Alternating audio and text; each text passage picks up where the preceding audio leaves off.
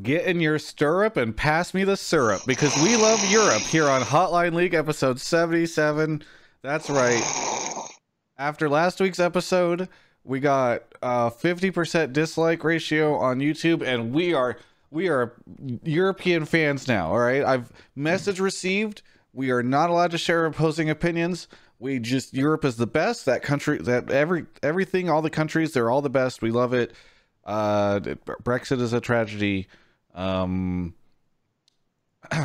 episode 77 please forgive us. Uh go go if you're european please go like the video this time. Um of course i uh, want to give a shout out uh, as much as we love europe we also love alienware. They're our sponsor for the show. Uh, amazing amazing stuff. And talk about them a little bit in a bit.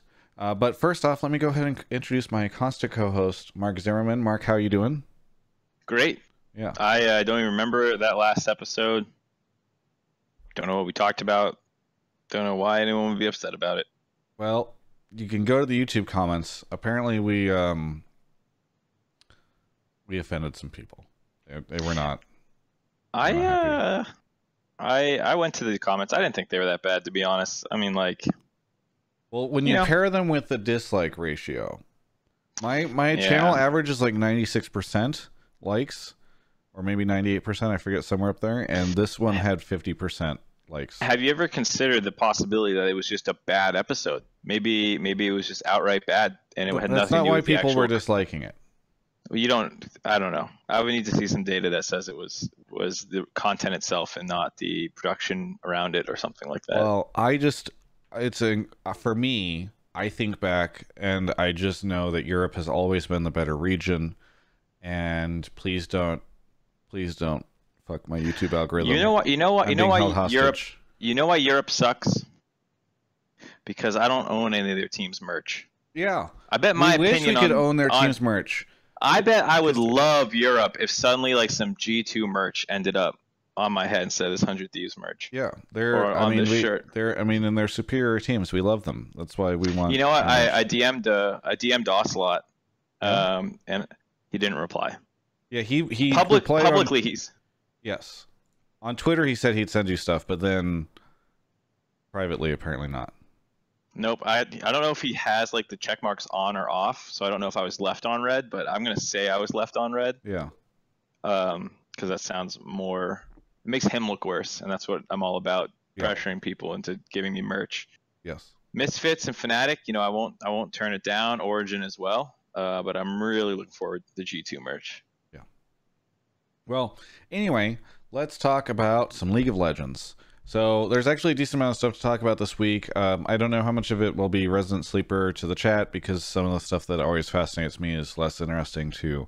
Uh, that's why I have these glasses this week, is so I can, can fall, fall asleep. asleep. Well, ProView. That's actually I'm I'm curious what your take is going to be on that. We'll we'll talk about. Actually, why don't we? Uh, I'm curious what you can maybe give your briefer, and then more if more people want to call in about ProView. But what was your reaction when you saw it? Cool. I mean, like, I think people have always been asking for monetization of the league somehow and always looking for more features. And this is like kind of both. Um, I know every team is going to buy it, every analyst is going to buy it, every content creator is going to buy it. Uh, yeah, I don't know how many fans will buy it. I hope a lot of fans buy it. I think it's a cool idea. Yeah. Um, I don't know. You have a you have a you have a hotter take other than like? Meh? No, I mean I think it's cool. I, I it's funny because I was uh, what was it? Um, Peter Doublelift was over this weekend, and we were joking about whether or not he wanted. He was playing auto chess, and a bunch of people were watching, and we were memeing about how fun it is when you're gaming, and a bunch of people are giving you advice. And he said, um, "Dude, I've been playing League of Legends for ten years. I've had you know hundreds of thousands millions of people backseat gaming me in reddit comments yeah. and twitch and twitter i could i'm immune to this stuff now and i said well don't worry now they're going to do it even more because anytime you may you mess up some content creator or redditor is going to find the misplay of your screen where something went wrong and clip it out and put it on there you know like oh Doublelift. you know had this you know the stuff that's easily missed i think will now be hilariously brought to the forefront. On the other hand, it'll be cool because whenever somebody makes a uh, crazy play that like doesn't really get translated well on stream or people you can't like break it down really quickly i'm it's excited to sort of see i feel like this does open up a new level of analysis for people like locodoco i would say yourself but you're too busy to create additional content Well, I was gonna say I'm very happy this came out after the blame game, so I didn't need to put the extra effort into to rewatch any specific play from a player's perspective. It makes it much easier to Yeah. not have to do that. I mean, uh, my my question is whether or not the like is this a good product if nobody buys it? I'm actually curious about because is there a world where it opens up so many additional content opportunities and so much additional conversation and all that where to the extent where um you like they should just like they keep supporting it right? Because that would be the concern is what if this doesn't stay supported if people aren't buying it enough. Like what if it's it's only generating like a couple thousand a uh, month for the league and they decide it's not worth it anymore? I hope that they would keep doing it just because the content opportunities would be so good. Yeah, I think um, you know, I wonder if it would be somehow packaged and presented differently then. Yeah. Like like make third party media and teams and people pay for it. I don't know. Yeah. That seems weird. That's that's kind of circular. well yeah i don't i don't know either it's you, you don't necessarily want to charge your content creators because that Well, everyone's just passing money in a circle then. right It's yeah kinda- Yeah. Um, But I I think uh, it is it is exciting. I'm glad they're doing this. By the way, I know sometimes we take it for granted that people know what this is. ProView is a new product where you can you can pay, you get access to um, distinct streams, so you can watch from a certain player's perspective. So, for instance, if you wanted to watch Xmithie, you can just like literally that's your stream as you get to watch Xmithie uh, all the way through. I think you get access to VODs of all that content. And I believe they've even got some extra features like uh, they sort of you can look in the stream timeline of when major events happen. I'm trying to think if there's anything else that I'm forgetting, uh, but that's mostly it, right, Mark? from what I understand, yeah, it's just like um, a specific player's point of view with a couple almost like spectator view Right, or spectator client type uh, features attached to it. and it's uh, fifteen dollars a split. Although I believe that number goes down over the period of the split because you will be getting less content, presumably less value. You know, you don't want people to stop paying if because it's Mhm. halfway through. Um, but I don't know. There were some people that were talking about the price. I feel like 15 bucks is not that insane. Uh, if if they don't, if people don't feel like there's enough value there, then yeah, I guess they won't buy it. But in my mind, like you compare it to pretty much most traditional sports packages where you actually have to pay just to get access to the game. I think fifteen dollars is pretty tame, and I think anything less would potentially make it really hard to make the product worth it because the the amount of people that will buy this, I do think, will be a smaller subset. Yeah, people I guess in chat were mentioning Overwatch League offering a little more. Um, Yeah, so but- there's some concern. It's not about the price point, but maybe the what you're getting out of it. Yeah, but in one you're getting Overwatch, the other one you're getting League. Good point. Uh, there's also the team pass and and uh, league pass things. Uh, yes, uh, there is that. So you, it's similar to when you buy like the MSI package or the Worlds package, where you get like a bunch of quests and stuff to do in game. I think some of the quests or missions. I, I keep wanting to say quests. The missions are Not Hearthstone over here, dude. Come on. yeah, yeah. I was thinking of Heroes of the Storm, Mark, the superior MOBA, wildly successful. Ex- I thought did they put that under. Well, they take it out back yet? yeah it's it's on live support um but the um the oh yeah it's, so it's similar that i think you get point credit for also watching it. You get some brand team branded stuff in the game. Uh i think it's pretty cool. I don't know how much better it's going to do. I think that that i that one compa- ProView is whatever. I, I think what they could have added some more would have been nice by the way if these two products were merged together somehow where you could buy both for like 30 bucks. You get a team thing and a or team pass and the in-game stuff or whatever. I think it's weird to release two products and then not have like a bundle for them but i think it's still a good a good opportunity. It's still it's like not a lot compared to what we've seen other leagues do in terms of support for the teams, but I I'm happy to see this uh, because I think for a long time the most we ever saw were like obviously the World Championship skins, and then the um, the icons in game. And I think this is a much better setup. So I'm excited about that. Look, looking forward to seeing how um, how people feel about it um, over the course of the call. Maybe uh, we'll Jesse, you can Jesse, you can call in if you want. You should do that if you want. You want to be on the show uh, before you start your your new gig. um, NFL gets like hundred times the viewership of okay, whatever. Anyway, uh, so there's that. What other news broke? Uh, Golden Guardians just announced their new Academy roster, which features some familiar formerly CLG faces and Darshan and Huhi. Um, and I believe Huhi is going support, correct? Did you catch this, Uh, Mike? Did I didn't catch that. Actually, Okay. was it on? Was it on the front page? Yes, it's on the front. They announced it, uh, I think, a couple hours ago. It's Darshan, Hard, Palafox, FBI, and Huhi. And Huhi's in the support position. Obviously, Darshan up top. Uh, so that's Oh, there it is. interesting. Yep. They kept their main roster. Uh, Greg and Acadian sharing time together. Um, Saw that one. that's cool. Uh, what else? Europe continues to be Uh, amazing. We love them. The Quas news or the Quas story finally broke. Quas Quas opened up about it. Yeah, so I did not dive in on that. Um but I don't do you want to provide the context? I mean, uh, if people, someone wants to talk about, it, I don't know really what a fan would have to say about it. Uh, but yeah, Quas finally had a post, I think, on his Facebook about what happened following between the 2015 and 2016 season that resulted in kind of getting suspended uh, from the team. And so he, he talked about it. It's a pretty uh, pretty crazy story. Yeah. Drug, some drug store, reading it. use. I read online that some people have been given micro dosages of MDMA to help with um, depression, maybe anxiety. I managed to find some time to try that. This is kind of an interesting story. So that that was up six days ago on the subreddit uh, for people who want to talk about it. Uh, oh, mobile version of League of Legends. And it's not directly related to esports, but it I mean it's relevant enough that I think we can talk about it. Game Um, two, is it game two technically? I don't know. I don't know. I get the feeling game Um, two will be. I. I've. Oh, What? Rift Rivals is officially in LA now. yes. right? That came But out I think too. that got announced before.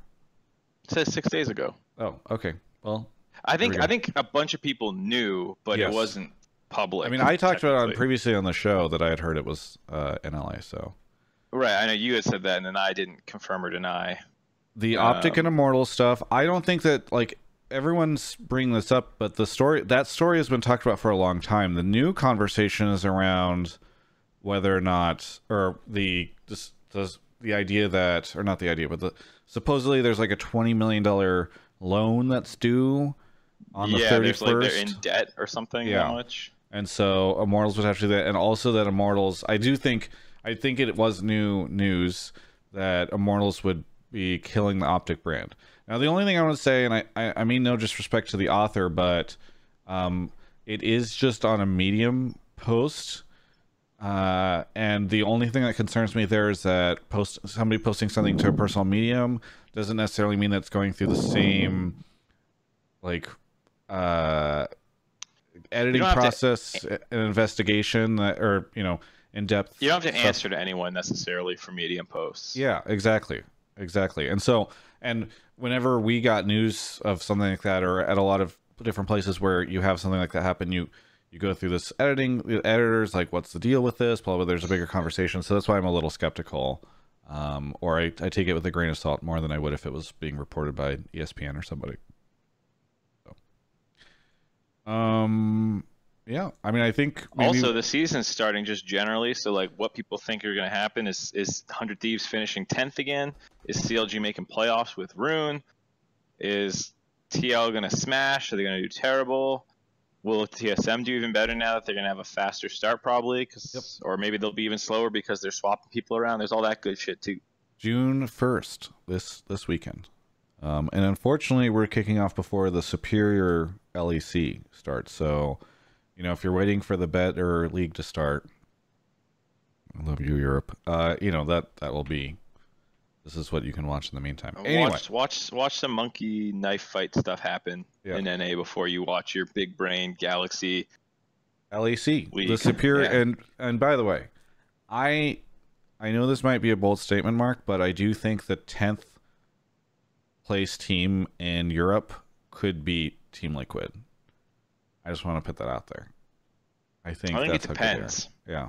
I think in best of one, Team Liquid might have a chance, but in the best of five, there's no way they can take three games off them. I mean, yeah, yeah. That's uh, LEC. You know, they're just superior. We're just their farm league. Please like this video. Um, all right. Uh, shall we grab the first caller? Uh, sure. First, I'll give a little rundown because I haven't read anything people have been writing, and this is a good way to stall. Yeah. Um, if you guys have never seen the show before, where this happens on Discord, I just spam Twitch chat with the Discord link. Go ahead and click it and join. Once you get here, join pleb calls or pleb calls to voice channels. Mute your microphone once you are in there. Uh, and then in the pleb topics or subtopics text channel, you'll go ahead and put whatever your take is. Ideally, you know you're writing. I think 100 Thieves will bounce back and actually finish in playoffs. And then, you know, we can talk about it. Um, don't just say, I want to talk about 100 Thieves. Try and include what your actual opinion is so I know what you want. Uh, and then, if we like your topic, we'll pull you into the waiting room where you'll hang out until it's your turn to come on. Uh, there, I'll do a quick mic check. And assuming everything's good to go, you'll be on air talking with us. Yep. All right. Uh, while Mark is grabbing folks, I want to give a couple shout outs to some people who subbed. Thank you, everyone uh, who is subbing. We're trying to keep the sub subs active on this channel. Uh, Case Blinn, Slant, Robot Russ, H. Ryu for 21 months. Holy crap! I think that's getting up there. He might, he or she might be the the highest sub. Jade Church is clutch. Thank you for the eight months. Soju Ninja for one year. Schleppard for 16. Gucci maybe for eight. Cygnus X4 for six months. Brawler Yukon nine months in a row. Best Dev and A. heal for 13 months. Nuko 111 hit streak. Jesse, formerly of Blizzard, now officially add joining. him to the waiting room, even though I don't think I've seen him post, but he's in here, so I assume that means he, he wants to talk. Zing Blob, thank you for the prime. E46 Koi for the seven months in a row. King David 5610 for the two months. And Blackout 3000, nine months. Subwoofer. Thank you, everyone, for the subs. If you are a sub, by the way, um, be sure to sync with Discord. It gives you access to the subtopics chat where you can put your topic in there. It moves a little slower, so it might be uh, worth it. Worth it to do that. Uh, either way, I'm in a great mood, Mark. Why are you in a great mood? I just thought my birthday party was really fun. You were there. Did you enjoy it? That's true. It was, yeah, it was, it was cool. And you know when Mark says something's cool that it's amazing because he loves to just trash on everything. Um Twitch chat, I'm sorry, I sent all of you invites. Um, so if they you didn't get them, you might want to check your spam folder. Um, but you were all invited to the birthday party, and I'm curious what you got me um, because you were invited. And if you didn't intend, it means that you probably should get me a Twitch sub or sub to my channel because you know what are you doing otherwise? Come on. Okay, all right. Well, I don't have the best topics right now, but we'll start it out. Corey Lulu was at my birthday party. Actually, this is a true story. I invited him and he showed up. Hit Streak gifted five subs to the channel. See, that's how you get on the show. He's going to be on the show later because he gifted, and then Steheel immediately gifted five subs. Let's go, ten subs. Senpai, please, thank you for the six months. Uh, You know what's weird, Travis? Yeah. When I move channels, I still hear you saying shit.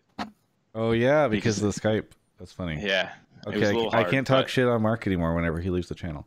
Well, He- I mean, I'd rather that than just hearing subs right into my ears as I'm trying to mic check Ah, yes. Red Whale. Abusive I Pie, might- thank you for the 12 months. Look, I can I could read subs right now while you're trying to talk. Let's let's we got our first uh, caller on Red Whaler. Where are you calling from? I'm calling from St. Louis, Missouri. St. Louis, Missouri. Did uh, we meet uh, when I visited?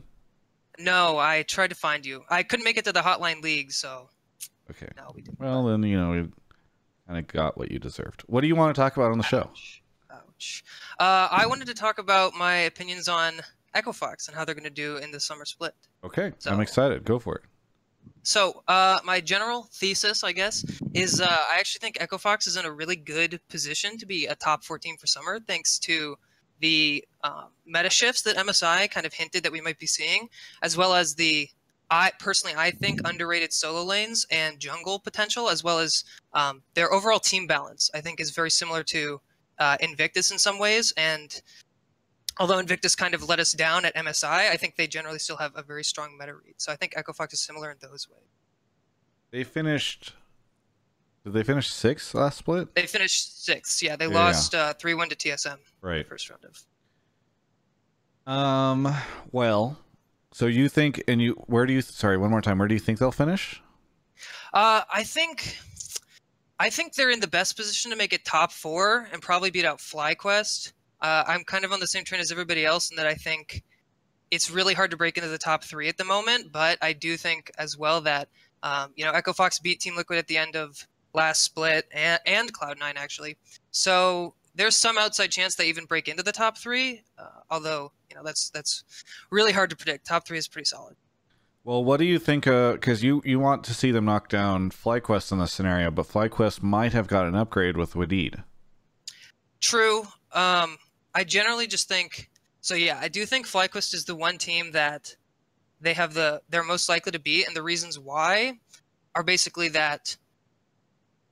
And I so this is kind of uh, funny. I was when I was sort of preparing this topic, I was also watching your Rush interview that you- you released earlier today, Yeah. and he talked a little bit about um, you know what's coming up in the summer.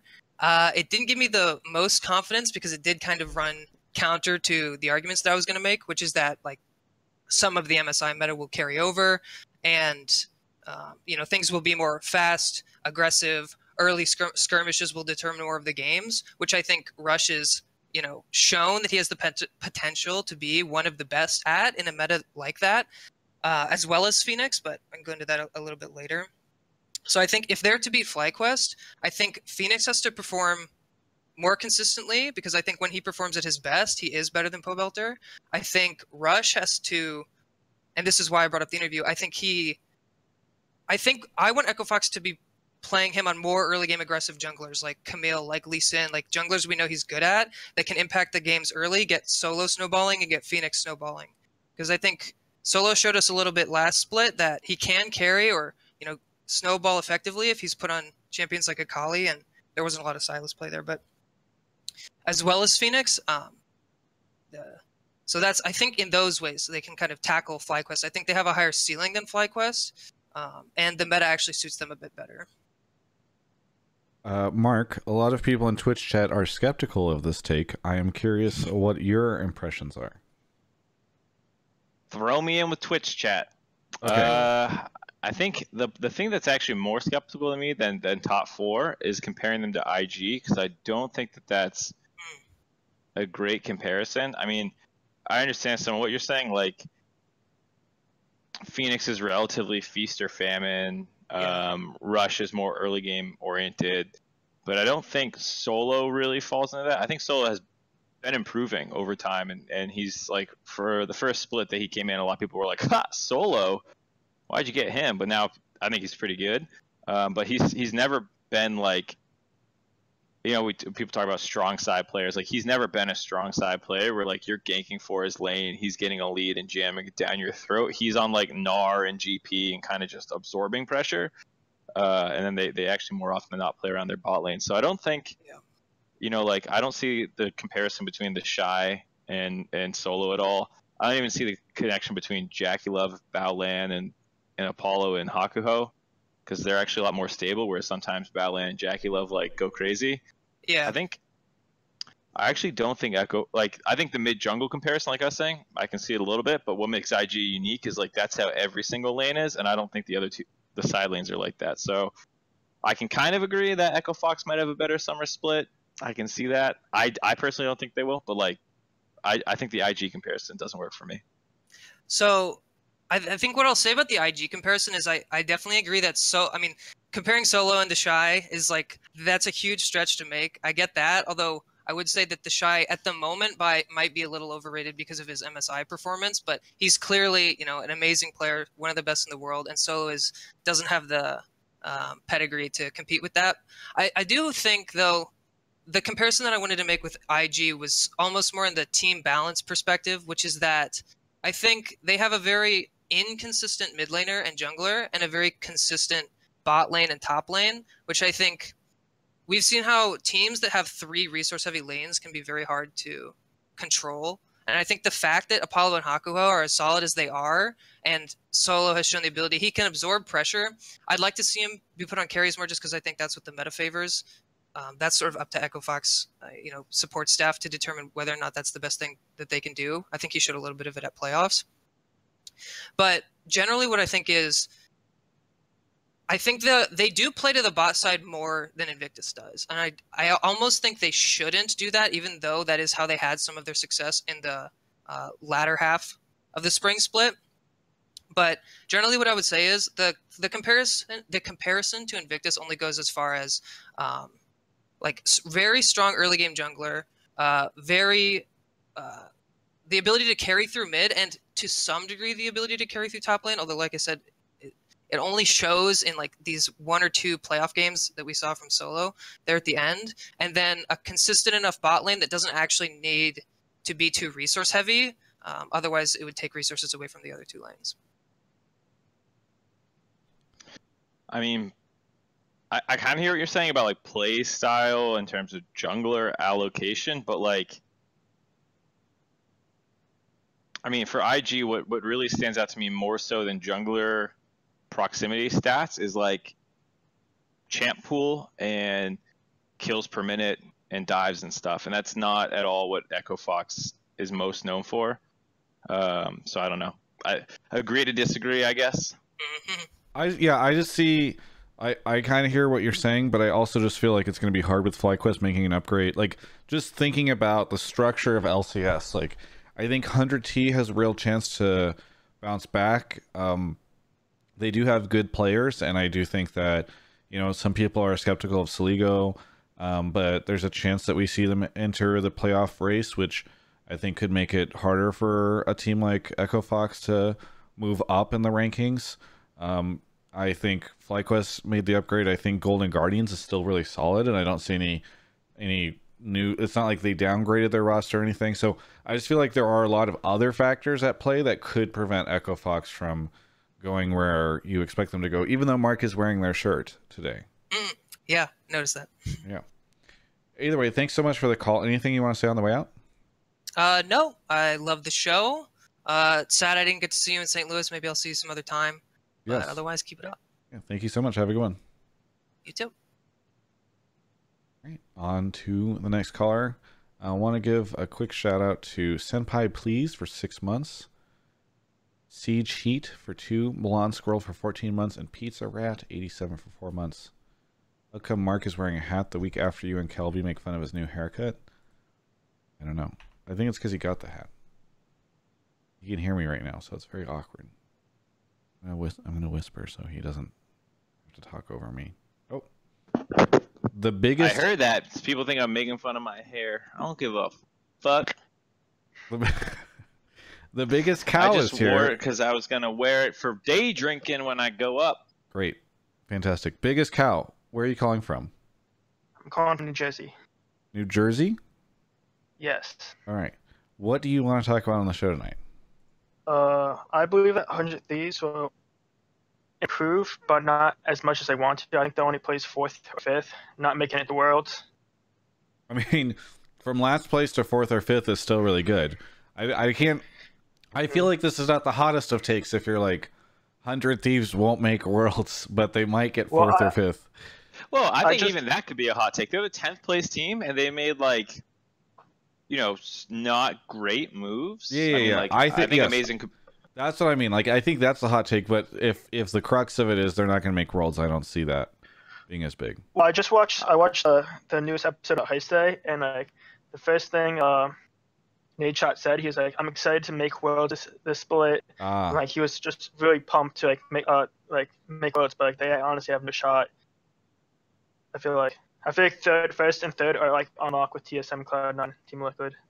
Yeah. So they start off the heist with him saying we're gonna make worlds. Yeah. Well, What else? Are you Mark, gonna it's a Mark, it's a good thing you took the hat off. Is what I I, I think I'm gonna say right now. It's coming back on. Uh, So, please, please just give us the synopsis of the heist. That's what the next 20 minutes will be. Uh, well, so I believe that. Uh, well, that was basically it. They just talked uh, a heist. They just talked about uh, how they make, how they believe they'll make worlds and how new changes are coming. Uh, but with, I think they'll easily be able to beat CLG, like Optic, all the low tier teams. But with Echo Fox and FlyQuest, like they'll be like the biggest challenge. But I think with Amazing, he'll actually be able to have like top lane or bot lane win, which is just good enough to honestly beat FlyQuest and Echo Fox in my opinion. So, Mark, uh, Mm-hmm. the interview I did with Damonte, he said he felt like 100T made side grades. Um, and I think he referenced he and he he expressed concern that he likes Soligo and that he had worked with Soligo in scouting grounds, but he felt like this was not this was too soon for him to move up to the LCS side. And all he expressed concern that it might be bad for Soligo's career, right? If he comes in doesn't look good and doesn't, Yeah. he, he might wash out. So it is kind of weird to hear um, the take that like this is now going to be a world's caliber team, especially because we don't know. I mean, 100T would know more than us, I think, but it did feel like the formula what was was what uh, the formula was what was wrong last split, not necessarily a single player or two players even. So right. Well, that's why I want to ask Twitch chat right now. Do people feel like 10th place 100 Thieves was them living up to their potential? You know, is, is the general opinion of the populace that like 100 Thieves was 10th place? They should have, they deserve 10th place based off the player skills. For the most part, it's unanimous no. Changing out 20% of your roster, Travis, is a pretty good amount. That's 40%. wait, it's one twenty percent is forty percent. If they change out two players, it's Oh, forty yeah, yeah. percent of a roster Yeah, you said they changed. Never mind. I don't know what I said, but now I'm going to. I understand what, you're saying. They almost changed the majority of their roster. So if the problem was synergy and not player skill, side grades can theoretically unlock their potential. That's true. So like, I'm not saying it, it can't happen. I'm just saying the like look, if we were in a situation where we were saying, wow, they were really held back by their jungler. That was the issue. They were a great team, but they got six because their jungler was ending every game. Then you know, okay, this team perhaps now that they've solved that problem, they can make it to worlds. Are you Um, asking if I think they're going to make it to Worlds? Because neither the caller or I think that. I, I'm just Nadeshot thinks it. That's what I was referencing. Nadeshot's in a video for his team hyping them up. He might not even think that. You don't know what he thinks. Get him in a dark corner and ask him what he thinks. Get him liquored up and ask him what he thinks. Well, I invited him to my birthday party, but he didn't show up. So he was too busy people getting the number true. In fact, I invited a lot of people from Hundred Thieves. None of them showed up. John They Robinson, were too busy getting number two on trending on YouTube for announcing Courage JD. Gabe, Gabe didn't show up. Jackson didn't Did show not? up.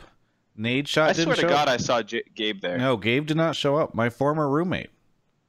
So really, people should be asking themselves: Is there a hotline league beef with Hundred Thieves, or Wait, probably was there, wasn't he? Oh yeah, probably was there, but he doesn't count. He doesn't count at all. So or or is it a, a hundred thieves beef with Hotline League? Because maybe they're the ones that have the beef with me. I think they just have beef with you. I think we're cool. They send me free shit. Because I invited from them, I invited them to my party and they didn't show up. It's not that they invited me to their party and I didn't show up. So But but did you get the the merch? Did you get the some of the merch drop that came out? uh, no, I did well, not. see, yeah, maybe they, maybe they do beef. By you. the way, you're not supposed to call it merch. I've been corrected. It's a, they don't they don't make merch. They make apparel. This is what they've told me. I'm too dumb. Merch drop. um, back on topic. I think that uh, side grades are potentially fine. Um, will it get them to worlds? Probably not. Like like uh, the caller was saying, I think TSM, TL, and C9 kind of feel like they have a lock on it. And the only reason they wouldn't make worlds between those three Mark, is you're obsessed with worlds. All right, the caller, me, and 100T. We don't. None of us are thinking they're making worlds. Okay, what I want to know is can they make fourth or fifth, which is what Biggest Cow thinks they can do. I fucking hate you, dude. I think they could make fifth. Fourth feels like a push. I think FlyQuest has shown to be a very well balanced team. I don't think JJ was a massive problem, but Wadid's probably better, and so they, they probably got better. Um, you know, I think we're talking about is Echo Fox going to hold on to the sixth spot? Is CLG better with Ruin? You know, I don't think anyone made bad moves where they like blew up their roster or something. So, you know, I don't think the league is inherently going to be easier to split.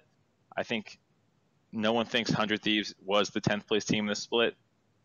You know, even Clutch bringing in Cody Sun for Piglet, I think is probably the right move. Yeah. Um, well, I'll like, tell I you, think, we had these two callers, right? I will say I think it's more likely that 100 T makes t- uh, fifth or fourth than that Echo Fox makes fourth. Bold prediction, Travis. Do you disagree? Do you think it's more likely Echo Fox hits fourth? I would have agreed on paper, but not after Echo. Uh, excuse me, Hundred Thieves got tenth last split. Hmm. I think if you ask me blind, I'd be like, oh yeah, Hundred Thieves is better for sure, dude. Yeah. But they seem to not gel or whatever. But they changed forty percent of their roster, Mark. I'm saying I, I, I believe. Oh, I'm okay. a dreamer. So you believe in Hundred Thieves making yeah, I believe Hundred Thieves will will outplace Echo Fox this split. Okay. I would bet on that. Okay. Well, there you go.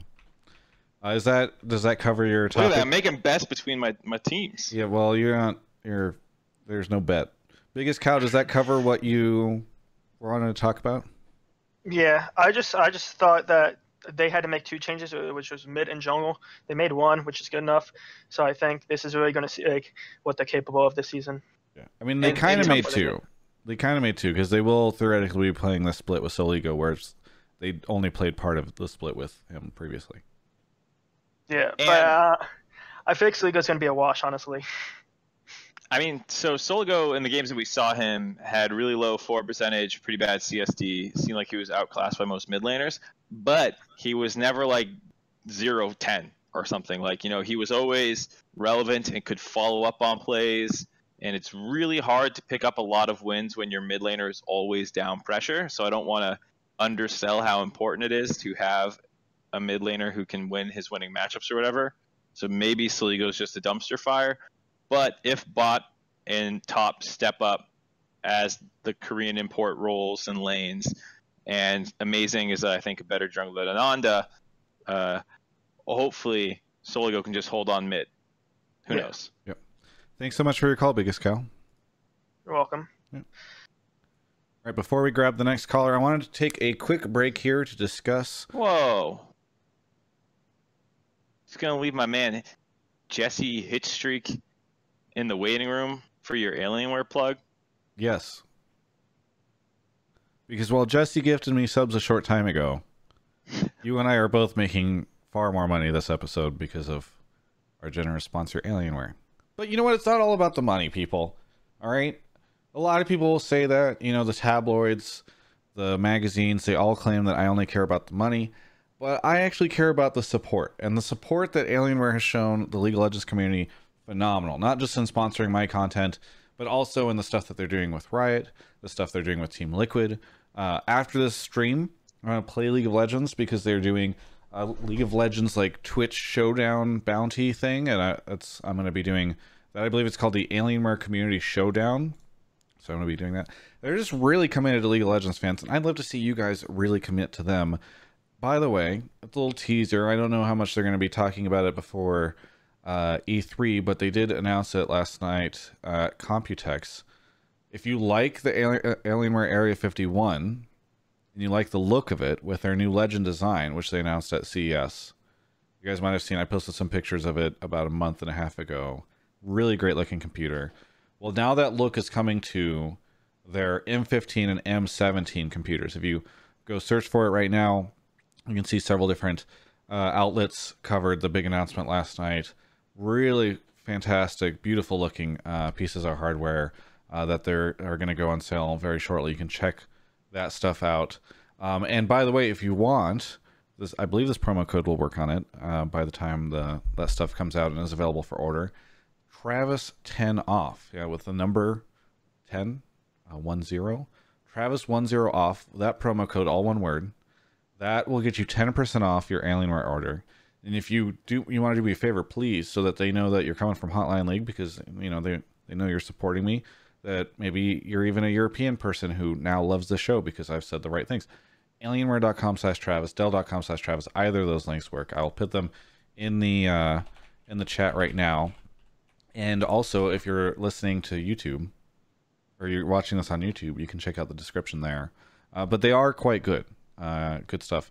Thank you, everyone, for uh, this. And by the way, Twitch chat, in the past, you've been very supportive of these breaks. I see a couple people joking about ad block. Please be nice, all right? We wouldn't we wouldn't be doing this show if it wasn't for them. Do you have ad block on right now, Travis? No. Also, Twitch, I think over overcame that uh, because now like all the Riot computers that I previously think had ad block, so that the like at the studio now those ads all roll. So I think it's Oh, yeah. Anyway, thank you so much. Uh, ten percent off, Travis. Ten off. Very much appreciated. All right, um, on to the next Um, caller. all right. I'm gonna. All right. I thought Mark was about to say something and then he left. Okay. Uh, thank you to Dan For Syke. another another caller. Caller. What was that? That was really weird. I don't know what just happened. Thank you to Dan Syke for the three months. Project Cream Pie for 14 months in a row. Let's thank Alienware for feeding Travis. You feel me nice. Uh, Fishalicious, tier one sub, and C9 and Dandy for the two months. Very generous Hello. of you. Hello, welcome back. Hello. I have brought someone. We have Hitstreak on the show. Hitstreak, where are you calling from? Uh, I'm calling from lovely Irvine, California. Nice. Well, which you will not be in soon. No, I will. Uh, I'm departing probably around like the 14th or 15th of uh, of June to return to uh, my roots of the uh, San Francisco Bay Area. Yeah. Well, do you want to uh, introduce yourself or explain your background for those that are unfamiliar before we, we chat about whatever you want to chat about? Sure. Um, I, I mean, I didn't really have an agenda here. I just wanted to kind of hang out with you guys. But um, so thanks for having me. Uh, but yeah, um, so I'm uh, Jesse Lawrence. I uh, have been in esports for a while. I was working at Riot for um, on the LCS for uh, kind of social media stuff. Uh, did the same thing at Twitch. Uh, launched the Overwatch League social channels along with Kyle O'Connor, who is now kind of doing his own thing. Um, and uh, I'll be making a move shortly um, to join another company up in the Bay Area. You could announce it on the show right now. No, I'm not quite ready yet. I mean, because think about like I, you, I would be giving you a great platform. Oh my god. uh, yeah, not quite ready yet, but thanks. Well, either way, thank you. Uh, so, Yeah. what uh, what has been on your mind? Do you have any opinions on the stuff we've talked about so far? Well, first of all, uh, I want to apologize for not making it to your uh, to your birthday thing. Um, uh, understandable. we were we were up in the bay. We were up in the bay looking for places, but uh, everything that I saw on social media looks like you had a great time without me. So I, I but uh, I appreciate missed the out. invite. So, yeah. Well, thank you. I'm sorry you couldn't Um, make it, but uh, you did miss out. So I, you, you Travis feel was sorry gonna hold yourself. that grudge until you apologize. I, somebody told me somebody told me that there was a conversations happening at the party where certain people had said, "I'm only here because I feel like Travis will be really angry if I don't attend." Yeah, I had one of those conversations. Wow. Was that I you, Mark? multiple of those conversations. Yeah, I don't know. I don't know if there are other ones, but I definitely had that. Oh no. Yeah, I uh, Travis asked me on Facebook like four different times, like, "Are you coming to my party? You coming to my party?" I had to come. Travis. Travis, do you feel like your influence is so strong that you actually can hold something like that against people? Uh, I just, I mean, I feel I would feel bad for somebody not attending. You apparently had a decent, yeah, a decent excuse, but I, I, I, you know, if Mark was just like, I'm going to hang out with the cat at home, you know, I, I just, it's for his benefit that he attends. Sure, sure. Yeah. Okay. Yeah, I wasn't. I wasn't concerned at all. But, Okay. Uh, I get it. Well, Um, but yeah, to to kind of talk on, I, I actually was really interested in um, in the pro view that uh, that the LCS announced. Uh, what was it last week? Is that right? Do I have my timeline right? uh, it was like, uh, Um, I mean, yeah, last week, a couple days, several days ago, maybe on like uh, Yeah. Thursday or Friday, I think Friday. Yeah, yeah. Um, I think it's super interesting because it, it's. Um, I I feel like Overwatch League for everything that people say about it. Like, I think that they actually really took a big chance in monetizing the stream and kind of opened the door for something like this to finally exist. Now, whether anybody will give them credit for that or whether you know th- like the LCS has probably you know been working on this forever, but anyways, um, I think it's really interesting because they like they're priced very similarly, but what you get out of it is very different. Um, because you, you actually get additional content like directly in game for using the Overwatch League model, whereas here it's specifically about offering just the views, right? Like so I'm not entirely familiar with the the Overwatch League product. Is it kind of sure. like if you took Team Pass and Fan Pass and combine or and combine them with ProView? So the TLDR is that you get you get the different angles from the players themselves. Um, you get to you get to control the the stream, um, but then you also get some you get uh, basically like uh, ten dollars worth of RP. Um, it's like the the coins right in in Overwatch uh, specifically, so you can buy Overwatch League related skins. Um, and then you get a separate chat channel, which is typically a lot fewer people. It doesn't go by as uh, as quick, um, and it's uh, it's moderated a little bit differently.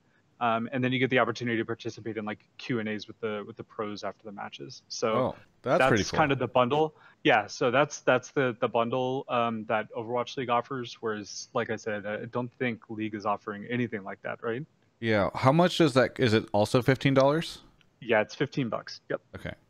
Yeah, I mean that is definitely. I mean the fact that you, if it's ten dollars of in-game currency, right, assuming you're going to spend the ten dollars anyway, you're already in a way better position um, because then you're already spent. You're spending five dollars for not just the pro view, but also the extra stuff as well. Yeah, And Jin, Jin in chat is absolutely correct. That there's also exclusive emotes that you ah. get uh, on, on Twitch as well. So there's um, that the offering last last season was a lot different in that um, they didn't have the the different camera angles, the, the the amount of control. They didn't have that tech in. So the offering last season was a lot different. It was a lot more about the in-game content. So they offered like a number of skins along the way that you can unlock for watching specific, excuse me, um, specific amounts of content. But yeah, that's uh, th- this year. It's it's all about like the actual the the viewing experience. Hmm. trying to think if I there's think, any. Uh, Go ahead, Mark. I was gonna say the, the idea of like a separate chat room that is more serious is something that I mm-hmm. think the people who are paying for this already are very interested in. So I don't know if the the stream thing that the league fans are getting from a certain perspective has that, but like that sounds super cool with the idea that like you could follow a top laner along with a bunch of people who are presumably top laners talking in a chat about what they're seeing. Uh, I, I imagine that'd be really cool, and I I really hope that that exists with this like. And we should say thing. one thing. I don't. Jesse, tell me if they had this because one of the major features that I think is pretty cool is you can sync your viewing experience with other people who have ProView to make sure you're all at the exact like second or whatever. I know that's one of the sell- selling points for the ProView stuff. Do you know if the Overwatch League stuff has that? Uh, I, I don't believe so. Um, okay. I've been a little disconnected this uh, this season, um, but uh, but yeah, I don't believe it has that. And just to correct uh, not to correct you, Mark, but um, the yeah. The separate the separate room there, there's only one. There's not one for each camera view. Ah. So so like there's not one for top laner or ADC, etc. That that doesn't exist in Overwatch. I mean, if you it's want just... a slower chat that doesn't have as much going on in it, just go to the YouTube stream for LCS. yeah, but it's still like a bunch of. Uh dummies typing at their well, I mean, the, like... the, I think the difference with a fifteen dollar chat room would just be it's a bunch of dummies who played paid fifteen dollars to get there, right?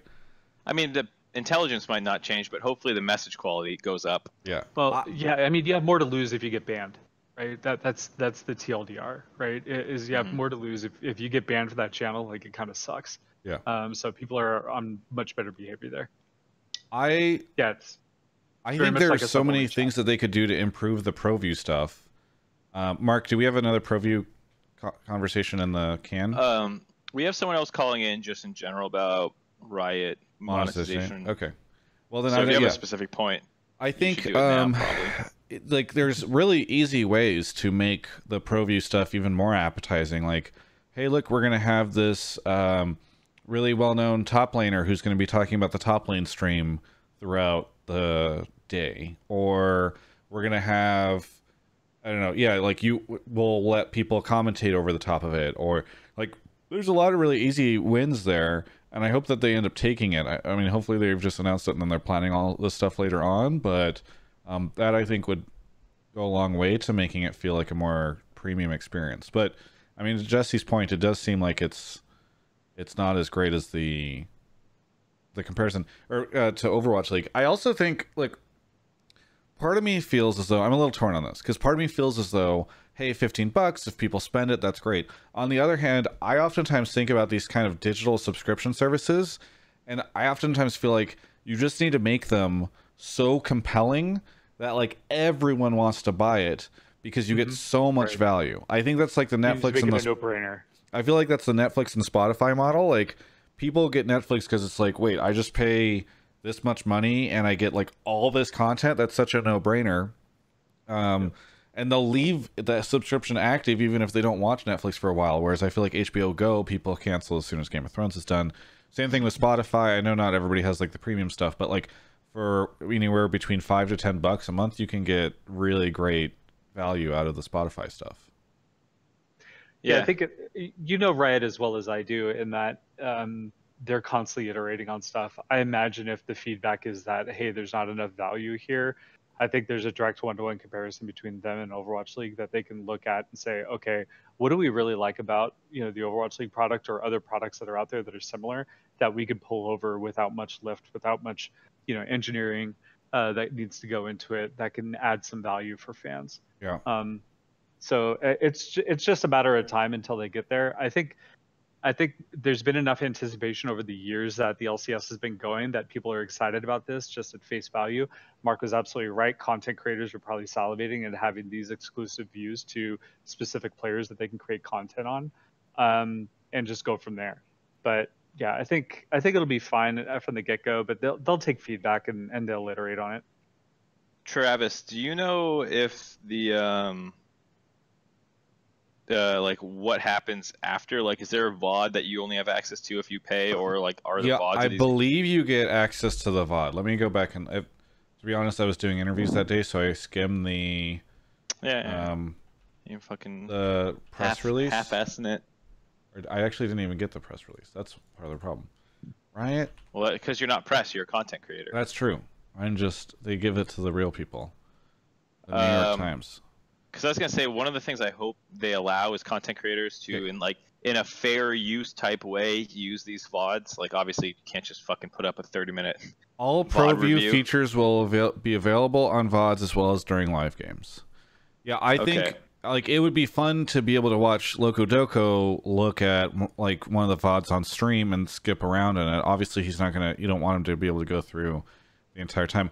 I'm kind of surprised that they haven't provided more insight into what usage. Um, I mean, I I think this would be valuable for like the Twitch partner program or whatever to sort of issue some feedback on what you're allowed to do with this stuff and where like the line is because i'm sure a lot of people will want to dive into it and twitch quite frankly oftentimes people on twitch are pretty blatant about just watching a video and reacting Artifact channel. God. Have you seen that stuff, Travis? yes i have uh, twitch Yeah. issued a statement about that by the way Oh, did they? yeah they tweeted and said it was through they thought it they said it's automated services it's not um they were claiming it's not like a, a conspiracy among people to do that at least that's the limited thing i, I took from the twitch They're saying like it's it's bots doing it. They Uh, so they, they part of their um, enforcement of their their rules now is that um, they're not allowing brand new accounts to stream to that directory anymore, in an effort to stop that behavior going forward. Um, Our so, yeah. investigations uncovered that the majority of accounts that shared and viewed the content were automated. As an aside, people people have no idea what we're talking about. We're referencing this funny thing where like people were using the artifact directory because the joke It's is dead. nobody streams or does anything with artifact. I don't know if it was. I, I don't know if all of it was funny though, because there was some pretty terrible Yeah. content being Yeah. streamed in there too. Yeah. So, um, but yes, for the most part, it was it was just ridiculous, like anime and stuff like that. Yeah. But Um. anyway, on that back on note- topic. Well, not quite Yeah. too far on topic. I was gonna say there's a guy Clint Stevens who's like a speedrunner, and some someone I guess made a bot that re- made a new account for each VOD in his like directory, and then started streaming all his VODs on separate channels, and he just had like this entire. I forget what game it was. It was some random game. Uh, God, it was the weirdest thing I've ever seen. Yeah. Um, so I guess that's probably a good change to have in general. Like newly created accounts can Mhm. only. I don't Well, know how they're gonna release Back that. to League of getting crazier. Legends and ProView. Uh, what do you, Uh, did you have a chance to look at the Fan Pass and Team Pass stuff, Jesse?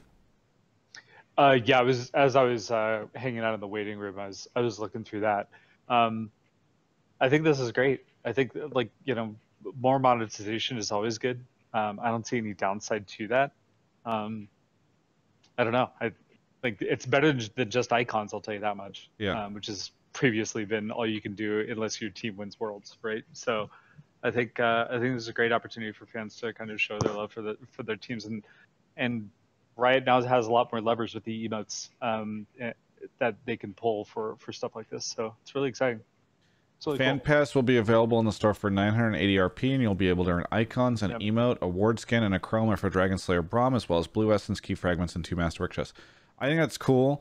Uh, like one of the things you get is a ward uh, skin that has like it's like a based off this picture. It's like the foam hand uh, Mhm. with the team logo on it.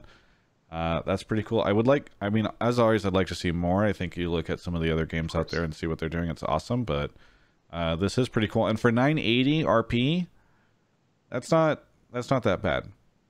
No, that's that's good value. That's really Yeah. solid value. Yeah. So yeah, I mean that combined with the, you know, eh, I guess that's that's actually a pretty good way of doing it. Where okay, I'm not gonna watch you know all my players. I kind of want to watch the broadcast broadcast as it is. I don't care about having the control.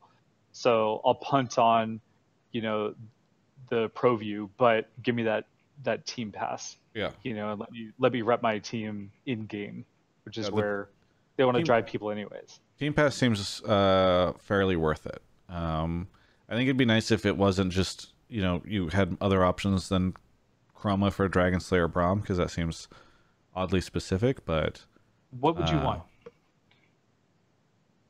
I don't. I think I'd love to see more team branded skins.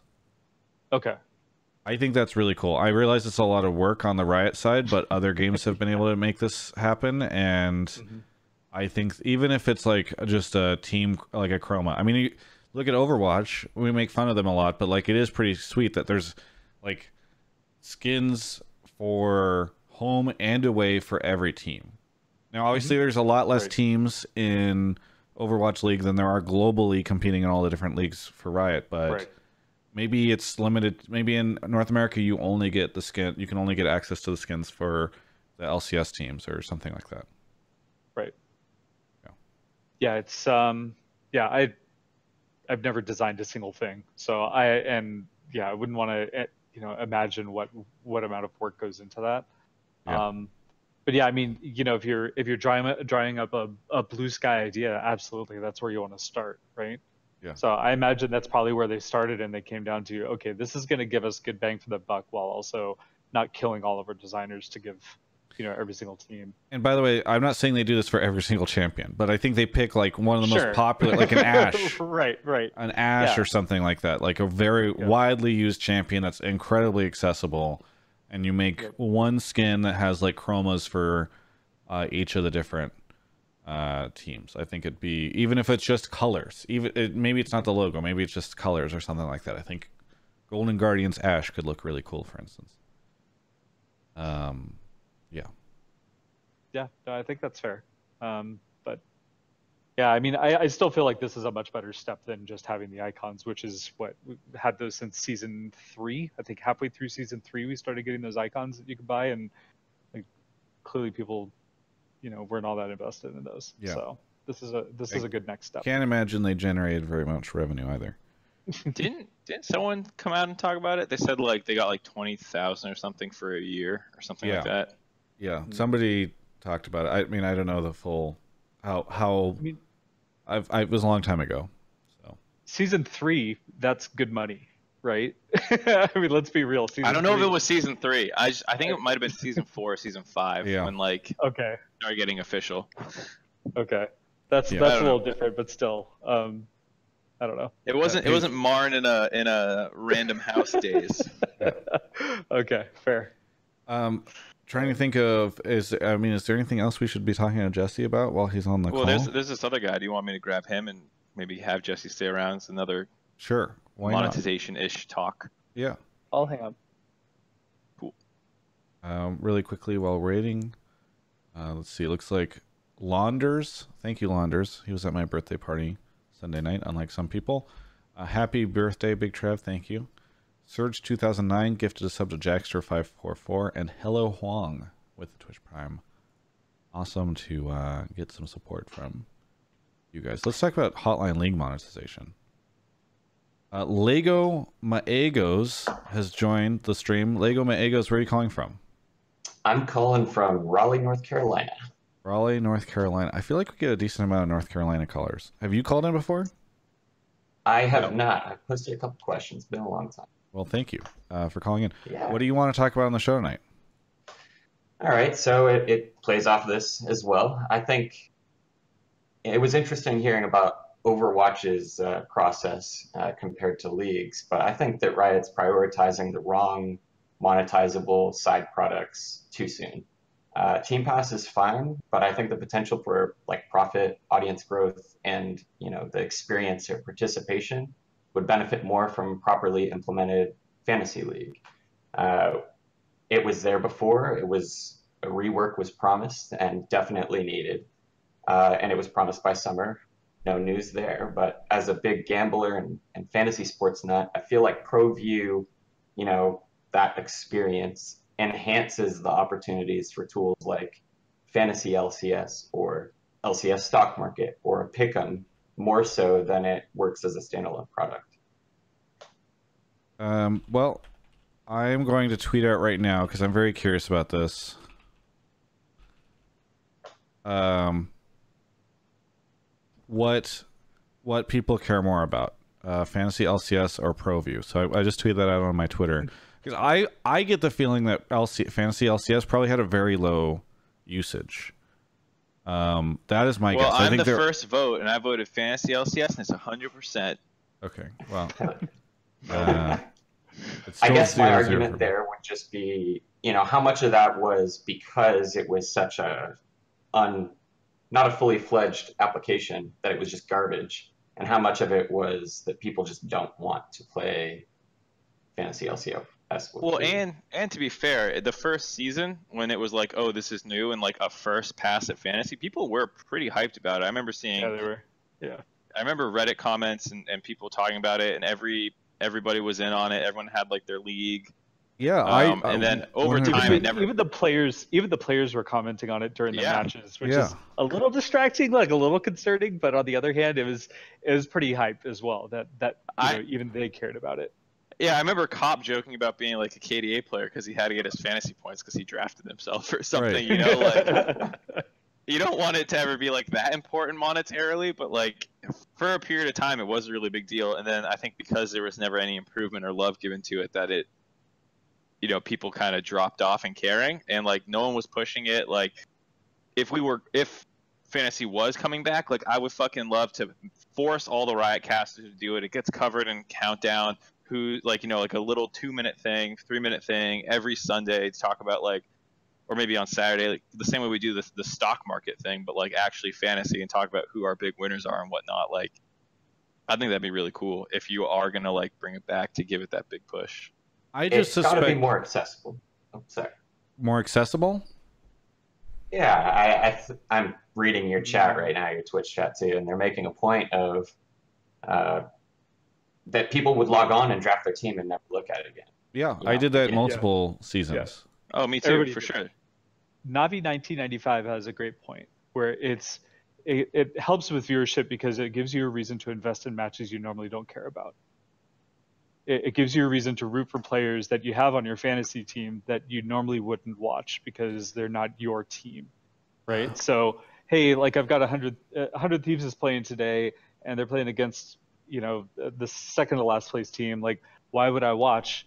Oh wait, I've got a hundred thieves player on my roster, like, yeah, now I'm going to tune in because I want to see if I could beat my buddy at fantasy. it, it gives you that additional incentive to watch, which is ultimately what Riot is trying to accomplish is get more people more eyeballs on the broadcast. Do you I I just that that only works in a world where people are actively using the app. And my concern is that Right. maybe people were not. That like as we've discussed, people log in, they draft, and then they don't do it again, and then maybe or they maybe they follow it for the first four weeks, and then the next season or split they draft, and then they don't use it, and then after that they stop using it. Like I kind of feel like everyone stopped talking about fantasy, and Yeah. I like I I'm I'm on board with the idea that this is fun and a lot of people really like it and it theoretically increases engagement. I just worry that like people were not using it anymore. Sure. Well, what I if think- you make it so you can join with the public? Uh, so you have public lobbies or public leagues rather than just needing to join it with eight of your friends.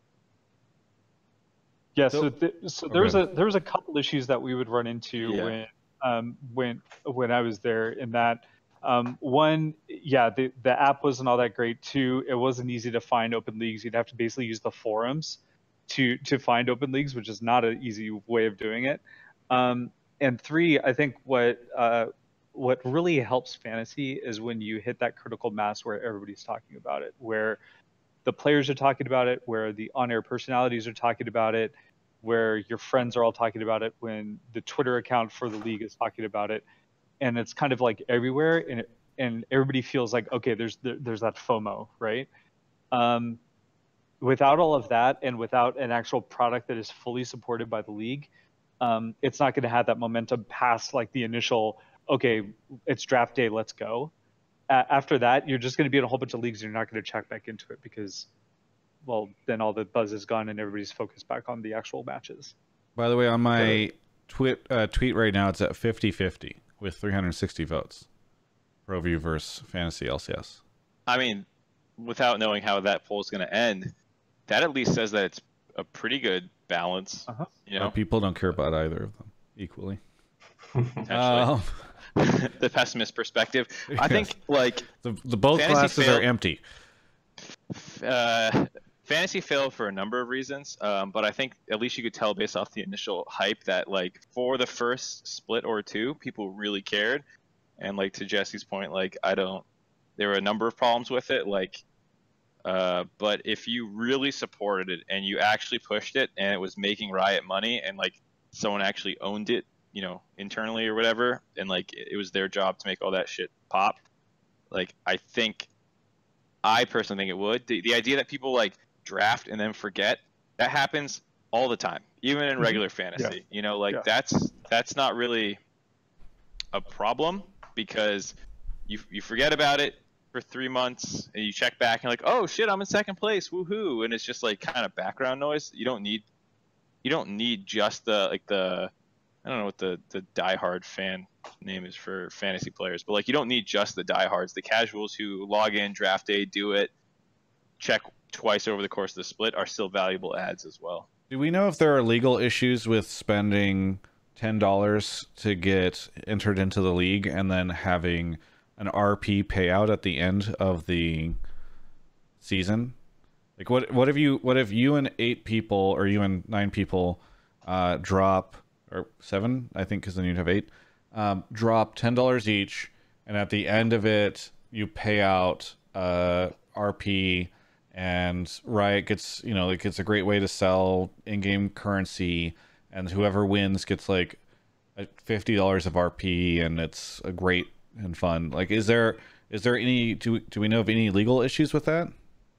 I would defer to Jesse on this, but my understanding back when like all this CS:GO and loot boxes and all that shit was going on, the problem that a lot of those marketplaces had was that you could go from financial to digital good back to financial. If Yes. it goes just strictly from financial to digital good and you can't get the money back out, it's not a gambling issue. That was my understanding when all that was going on, but I don't know if the legality has evolved since then.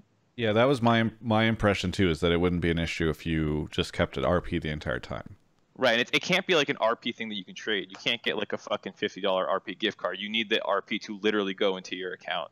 Yeah. And then I, I guess you would have to worry about like account selling type stuff happening, but that already happens anyways. Jesse, do you have any Yeah, ideas? Yeah, I uh, like that's. Uh, I, I'm no lawyer. I would I would be way over my head and trying to comment there. So I would say get esports law or somebody like that on here. Um, Never. yeah, I, I wouldn't even want to speculate. Whoa. Super, so, um, yeah, what did he do to you? Uh, did gotta- he not you gotta show up the at the party? He's a He- lawyer. He didn't show up to the party, did he? He didn't. He didn't show up. Actually, I did invite him. Oh Um, shit.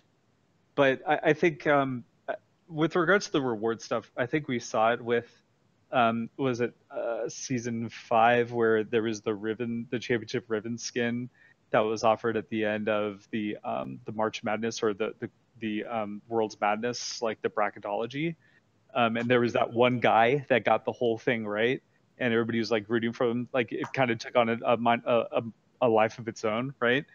Um, I think that you know having a carrot at the end of at the end of a league would certainly help things, but I don't know if and and I think we, we should get back to maybe um, uh, Lego Le- Lego Mahego's uh, initial point, which was the idea of trying to monetize fantasy as you know kind of a, a lever for the league to make money. Um, I don't necessarily need I don't necessarily feel like you need to have fantasy be a moneymaker. I think it's all about eyeballs. I think it's all about viewership.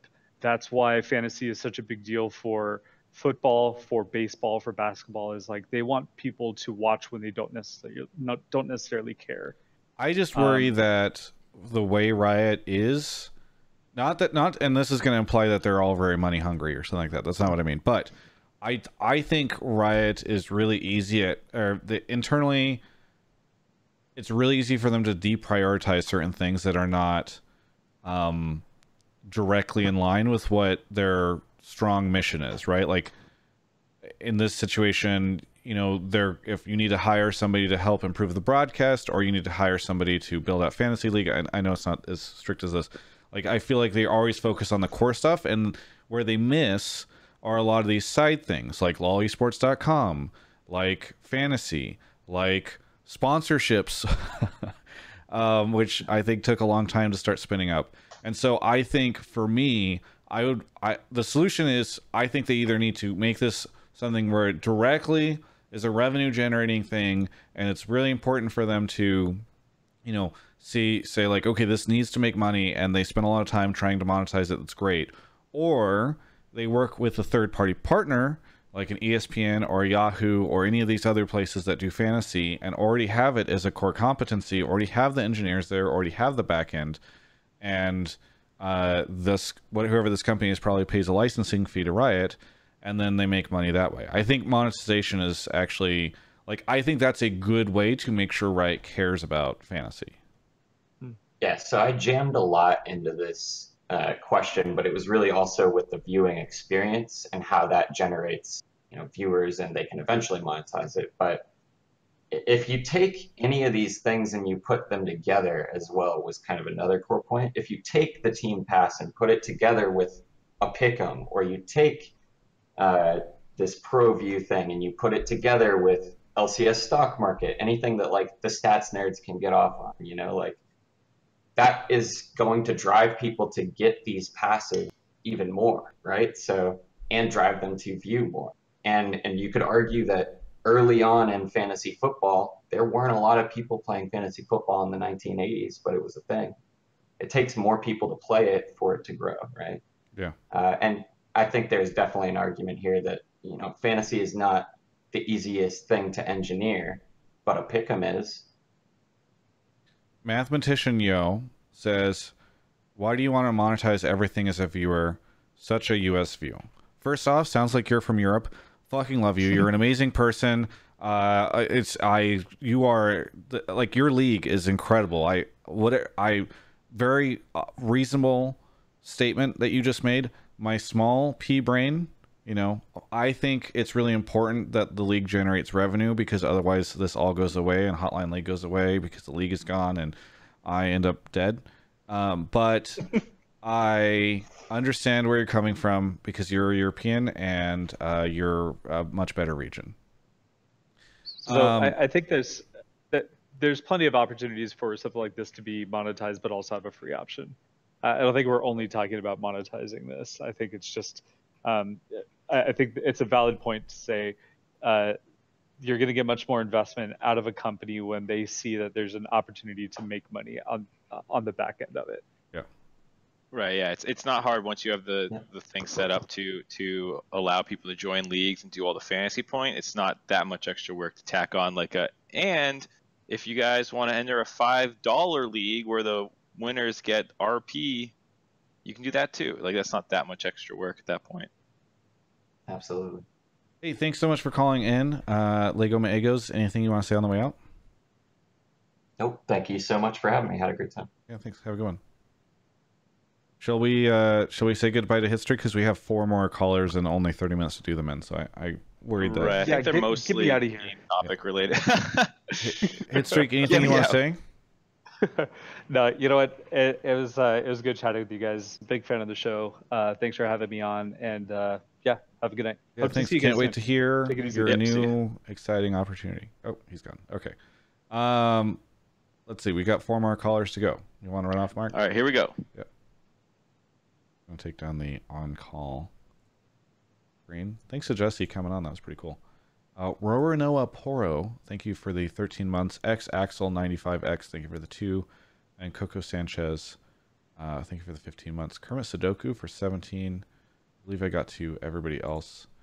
Uh, we have our next caller coming up in just a second. Hang in there, everybody. Uh, any any moment.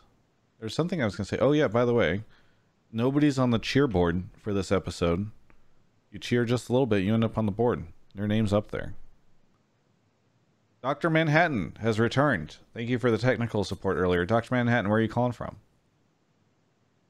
Um, I'm calling from Washington D.C. Okay, that's what I thought, but I wanted to let you have the glory of saying it. What uh, what do you want to talk about on the show tonight? Um, what I mainly want to talk about is um, is Team Liquid actually going in these first couple of weeks, and my kind of my hot take is that, or slightly hot take is, I think that TL, based on their history for the past what three splits now, will.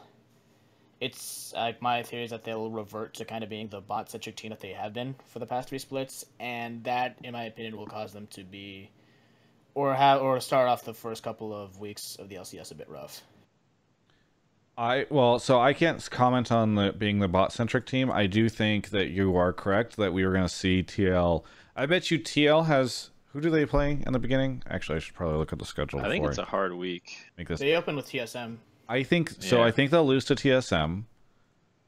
I think okay. I think they will have either. Uh, I want to figure out. So they open against TSM, and then Echo next- Fox, the number four place team. yes, Echo Fox, Hundred Thieves the next week, and CLG. So I think they lose both their games the first week, and I think they lose one of those games the second week. So I think they'll have a negative. My bold prediction is they have a negative track record at the end of, or negative record at the end of week two. Um, I say that because I feel like historically MSI teams have not done well when they return. Um, and in particular, because this split, there is so little downtime. Um, and if you come, like, I know that they were, they weren't scrimming as recently as some of the other teams.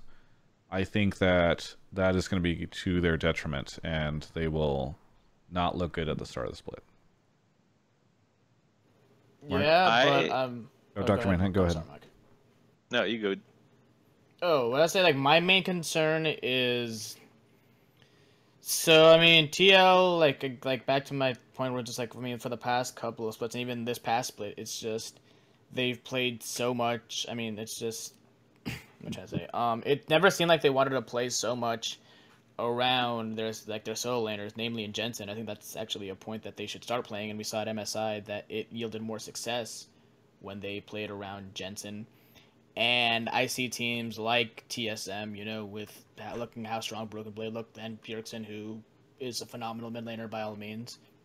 Even looking at Cloud Nine, I think that these are two teams that can absolutely catch up to TL or like or like, and it just doesn't seem like the bot lane has much agency going into this split. And you know, credit to Doublelift and CoreJJ, they're fantastic. It's just I don't think it's going to be enough if uh, if, if they do the whole style they've been doing the past split. Well, so the the one point I'd check you on potentially is some of the changes that have happened in the bot lane meta recently with some of the the nerfs and buffs of things. And most notably, the uh, Rageblade nerf is pretty significant because a lot of the best marksmen were Rageblade abusers.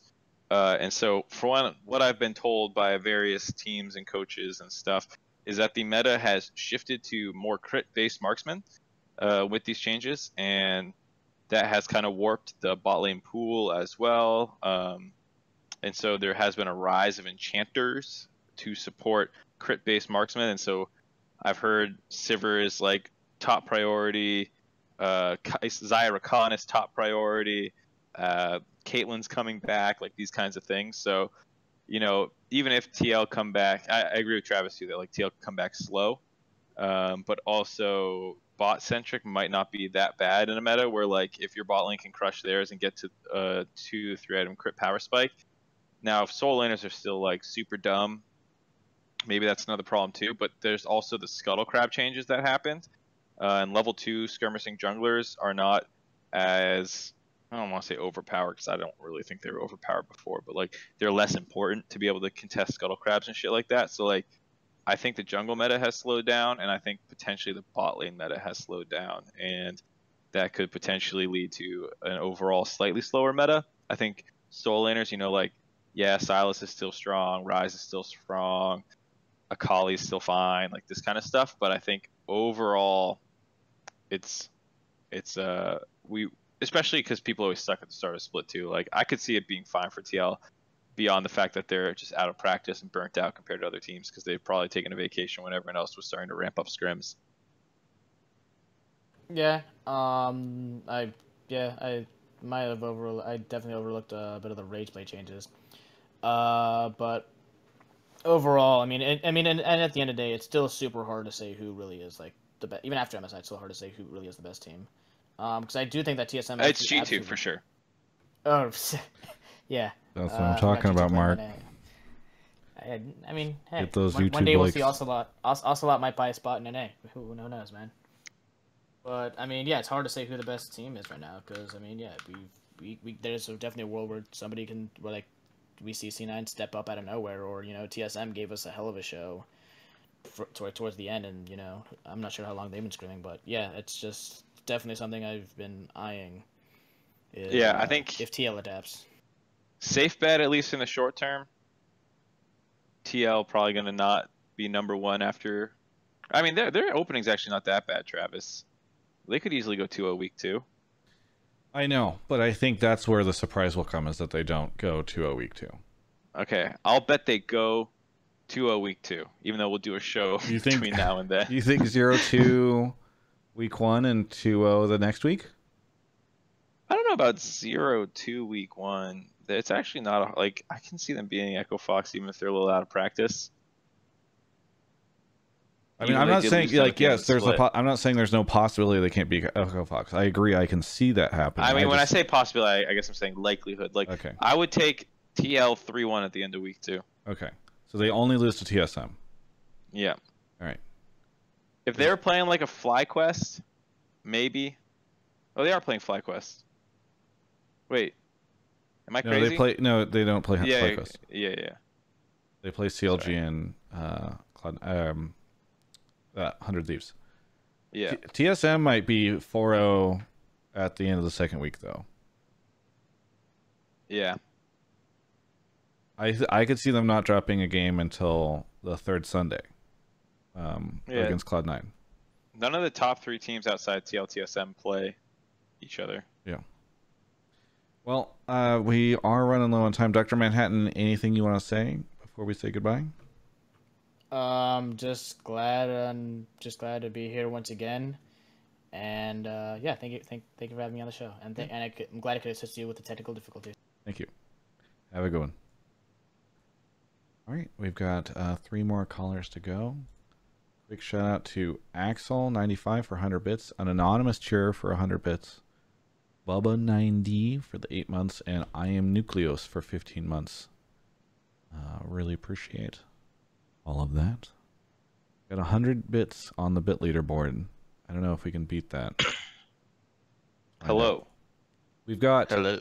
Freeman Freeman on the show, Cheesecake AKA. GG. on Discord. I changed it to, to Twitch, so Okay. Well, thank you, thank you for calling in, Cheesecake. Should I call you Cheesecake? Yes, that'll Okay. be better. Thank you for being a Twitch sub. Uh, what do you want to talk about on? The, or first off, where are you calling from? Uh, Newton, Iowa. So about Newton. half an hour away from the capital, Des Moines. Gotcha. I, I, I know nothing okay. about Iowa, so but I appreciate okay. the I- context. I, know you don't. It's Yeah. okay. most most people don't. Uh, what do you want to talk is about? true. What do you want to talk about on the Um, show tonight? so- So my topic was that I thought that um, if Yuumi became uh, pro viable and like she was like I wouldn't say always pick and ban, but almost always pick and ban, then uh, and if she has like a pretty decent win rate, and I know this is kind of a stretch, but since uh, uh, Sylas is like popular nowadays and uh, for mid and top, and like all these new champions are doing well. That if Yuumi starts doing well, I think viewership will go up. You- Why will hang on, Why will it go up? Oh, and and my reason, my reason though, That's is an important thing. uh, yeah, I know. Uh, because since Yuumi is a support, I think that um that can't be hit unless like she gets out. But I think that if pros know how to use it really well, that it'll like bring like Soraka or Lulu or Janna, and it won't be quite like Ardent Censer meta, but I feel like uh it'll be like pretty close to that, and then and I know it's a little bit different because like in the Ardent Censer Ardent Censer meta, it was like uh, tank tops, and that most likely won't happen unless they keep changing it towards that. But I think there's a possibility that it could. And I know that during the Ardent Censer meta, um, the viewership was kind of low, and I feel like uh, late. So like with um Pyke and Sylas and all that, they add like all this mobility to champs, but since Yuumi is kind of uninteractive, uh, that it might lower it. Well, I will say that I did a bunch of interviews uh, with the LCS pros last week. They're all coming out this week, and we talk about Yuumi in probably the majority of them. And while some pros are undecided, a lot of them think that Yuumi is pretty OP. Um, so it feels Yeah. like we're leaning more towards Yuumi showing being quite prevalent in at least the early days of Summer Split. Yeah, well, the other thing too is just to backtrack a second before the Yuumi point. The Ardent Censer meta low viewership stuff also uh, has to do with the whole best of three coming out of that era a little bit. Okay, that's true. um, where I think there were a number of things that impacted viewership beyond a potentially boring boring meta. And I will agree, it's not the most fun to watch. I think people enjoy this a lot more. Uh, how sizable of an impact that has, I don't know. Yeah. Uh, but I think even if Yuumi is broken, there's enough other stuff in the meta to your point that like, you know, even if Yuumi is broken and, and makes poke lanes more powerful than engage lanes and it's enchanters in the bot lane, I don't think that means that suddenly you can't run Sylas and stuff with it. I mean, Sylas likes a Lulu ult being put on him. Sylas likes stealing Lulu ult. Uh, you know, stuff like that assassins generally aren't as strong whenever uh, enchanters are powerful, but they can just interact with them just fine for the most part because these are not like it's not like Rengar assassin like Akali as counterplay um, in her own kit against things. I mean, whereas Rengar just goes in like she can drop shroud, they can do a bunch of things. Same with Sylas, same with uh, Aurelia and like all these other champs. So I think I wouldn't be too worried about it if Yuumi's good. That viewership will drop. Um, plus, it's a cat. Cats are really cute, so That's think you're forgetting a pretty pretty critical part. Mark, where's our clickbait? Uh, what, what clickbait? we just we're talking about a cat. and Usually by this point in time in the show, Oh, have changed he's the not snoozing this.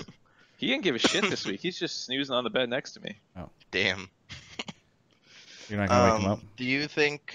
Do you think Nah. uh, if Yuumi does become like popular and pro, that a lot of champs like Blitzcrank and Thresh, especially with Blitzcrank with his change, he might be even a little better now in pro? Do you think they'll show up a lot more? Or Uh, I don't think so.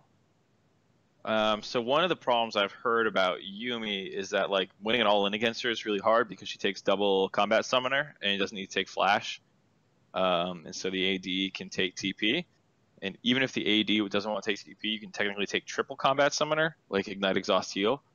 Uh, and Yeah. it makes all ins really difficult. And if you fail your all in, you're just destroyed by your poke. So it's easier to take things that can poke back or sustain back. Um, so that's what I've heard. So I'm not sure Blitzcrank would be good because like if you- Soraka's supposed if to be good, try- right? That's what I heard. Soraka counter type thing. Um, Do you know if Soraka silence also silences Yuumi? no, it doesn't. It doesn't. Okay. No. Uh, she's un- untargetable. So Okay. Like, yeah, that's what I thought, I've but I was just making sure. yeah, I I think even if Yuumi's really strong, I don't think she'll warp the meta too much beyond what's what's getting ha- like warping bot lane, which is still you know pretty sizable, but it's not like it's the entire map. That is my my thought. So you think if Yuumi's in, then there will be more poke AD carries like Caitlyn and maybe like Varus and Ezreal, or No, no, not not in the marksman role. I think marksmen are, are more Oh, defined okay. by like what items are strong. So like, you know, if if Rageblade was still the same, I bet Kai'Sa would still be higher priority. But I mean, people are still playing her, of course. But Xayah Rakan, yeah, with Muramana. So yeah, Xayah, uh, Sivir, Caitlyn.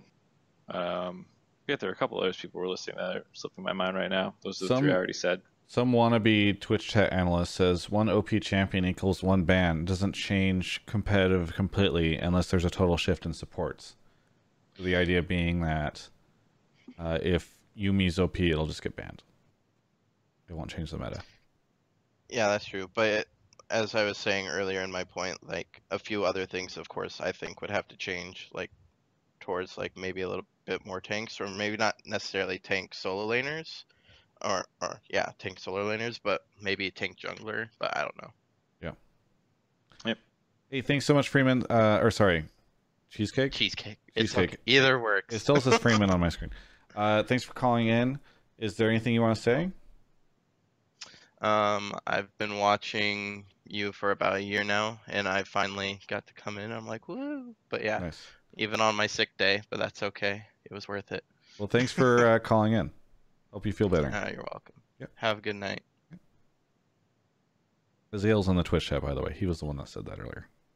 That was uh, that's what I was saying. Um, let's see, where are we? So we got Surge 2009 sent 101 bits, so we're now one bit more than we were at before on the on the board. Scrapjack for six months says, "Love you, Daddy Travis. Thank you." trying to embrace the uh, the daddy or zaddy thing now that I'm 30. I feel like that's the brand I need to go for. That I'm getting those dad shoes soon. You know, I hope I hope that's where we can go. I think that's how I make myself feel better about being this age. Zale says, "How does it feel to almost be dead now that you're 30?" Um, freeing actually. You know, there's so much I can accomplish. All right, uh, hold my HTC phone. Hello, Where are you calling from? Alabama. Alabama. What do you want to talk about on the show tonight? Yeah. Yeah, so I wanted to talk about uh, that really recent interview that you had posted on Reddit about uh, or YouTube about uh, with Hunter about what uh, players are being held by teams. Um, and he didn't specifically say any players, but I feel like you can just kind of look at what their rosters were and kind of take a guess as to who they might have been. So, for example, GoldenGlue is the obvious example. I feel like any team looking for any mid laner would have picked GoldenGlue versus Soligo. Um, but even looking at players like Dardoch and Greg that could presumably find spots on other teams, um, like 100 Thieves or Clutch, who ended up not leaving.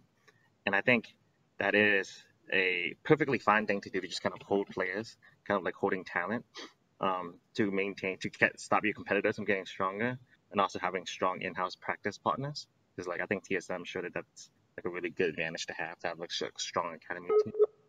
Um, and so I think it's perfectly fine to do it. Uh, even though I feel like everyone's kind of implying that it's a bad thing to hold players hostage um, for that sort of thing. So, uh, a couple things for the people that didn't catch it. go go watch my Hanser interview. In it, he says that he feels like there weren't that many roster trades this offseason. I don't, did you see this, Smirk? No, I don't watch your content. No, I, I didn't know if you'd seen the headline, which is mostly what people how people interact with my content on Reddit. Anyway, in it in the interview, Hunter says there weren't that many trades during the break because certain teams or certain orgs were really greedy, basically implying you know normally a team wants a buyout whenever they are going to trade a player, like hey, you need to give me this much money if you want to acquire this player, and apparently a lot of the teams are really greedy. Uh, a lot of people have been pointing out GoldenGlue is likely to be a hot commodity and would have been a better option for 100T than Soligo probably, uh, based off of recent track records. But um, all other things I've heard, uh, what how to what's safe to say? Um, I want to make sure I get this right.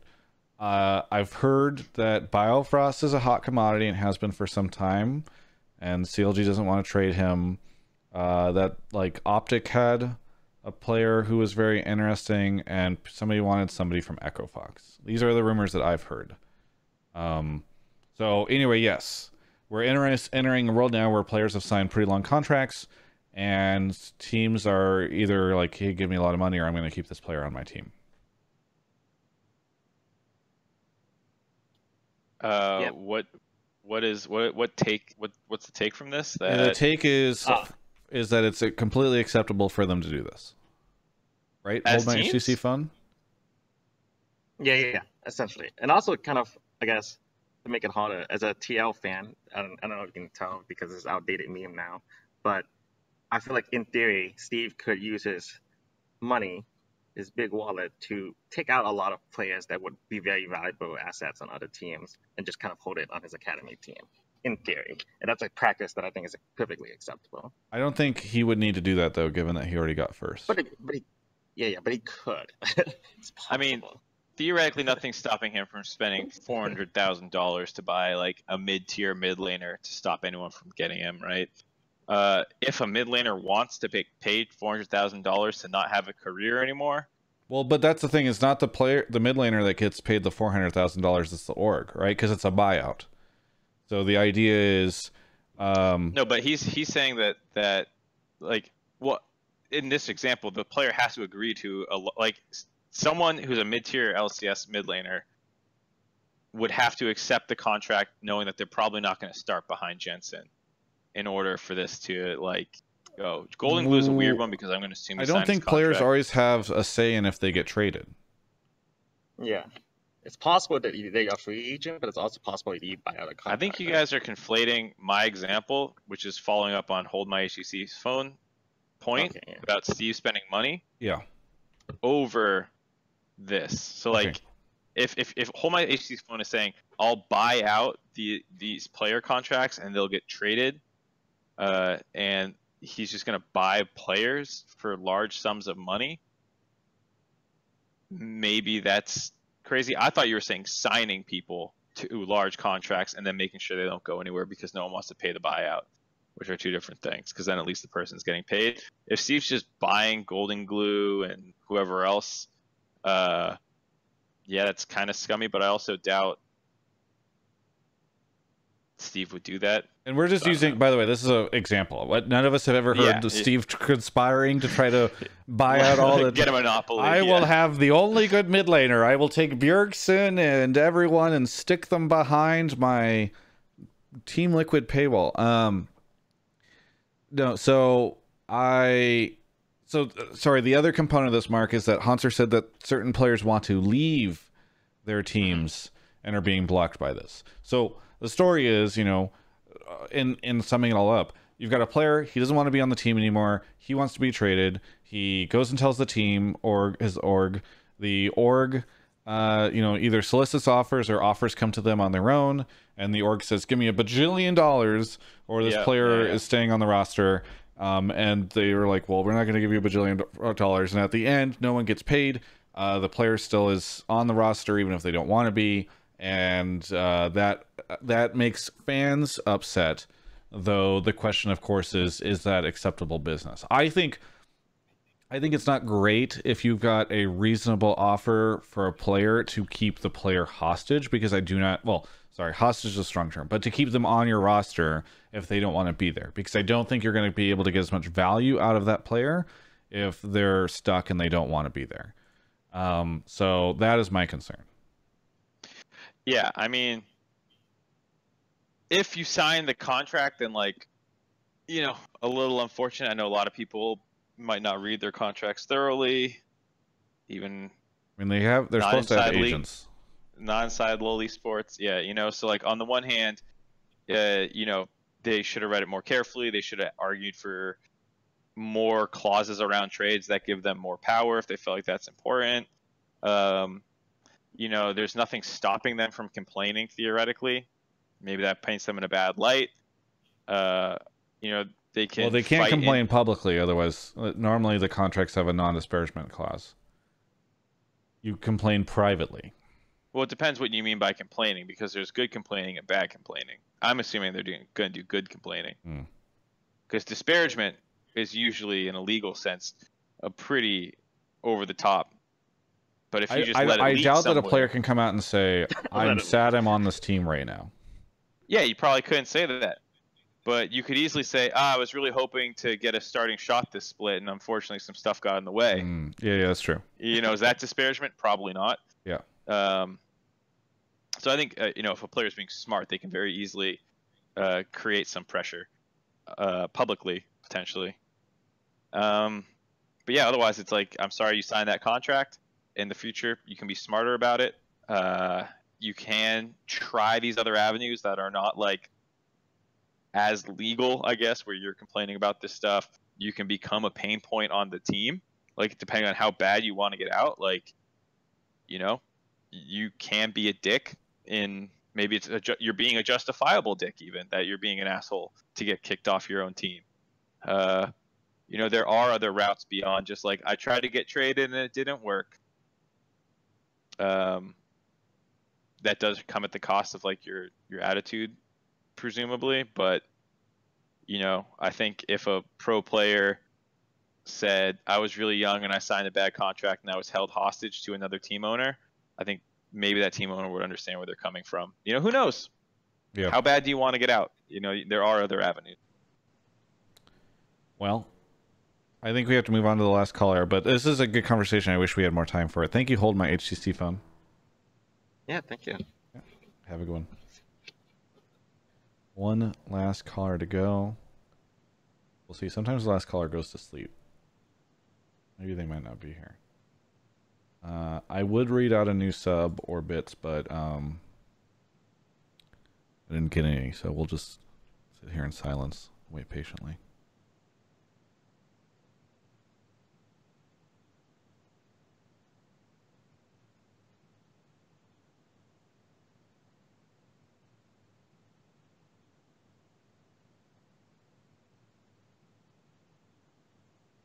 Hey, Ryan DB uh, sent me a sub. Here's a resub, Travis. Thank you. Thank you.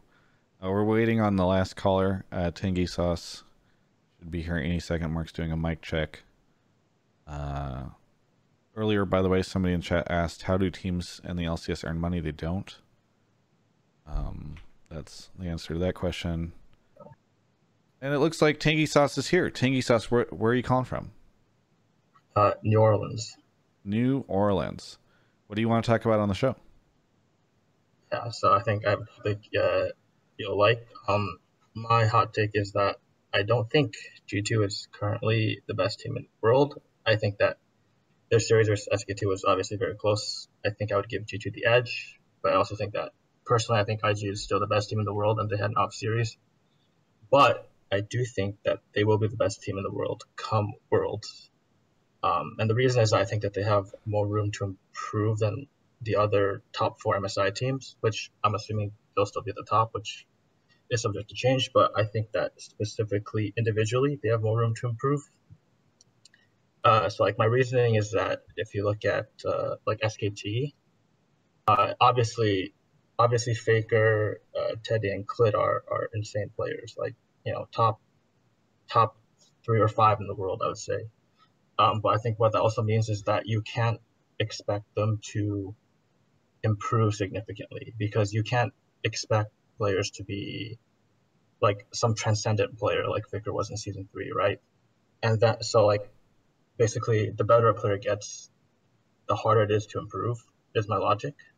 And then uh, if you look at Khan and Mata, I think that they have significant room to improve, but I think that like for the past few years they've shown that they haven't changed at all. Uh, so and then similarly with Team Liquid, you know, I think that they've all shown similar a similar level uh, for many years. Um, but then when you get to G2, like you can argue that their top side has a similar issue where uh, I think that their top side is close to their peak, but uh, when Worlds comes around, Perkz is going to have basically twice as much experience playing bot lane, and the hope is that Mikyx is going to be able to play.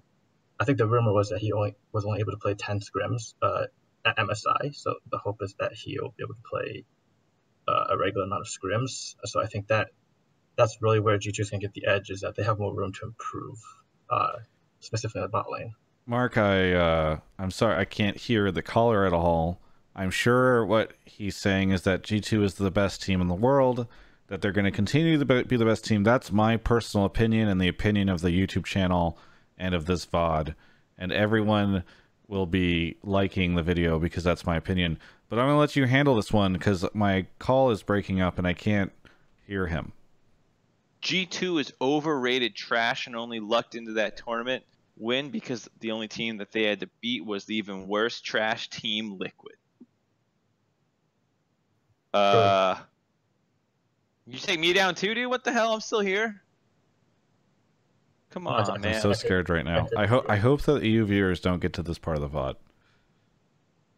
Uh, I so on the real real, I actually think I mostly agree with the caller's take. Like, um, you know, if you think G2 is the best team in the world, I will put them number two probably. Like, I I still think IG was better.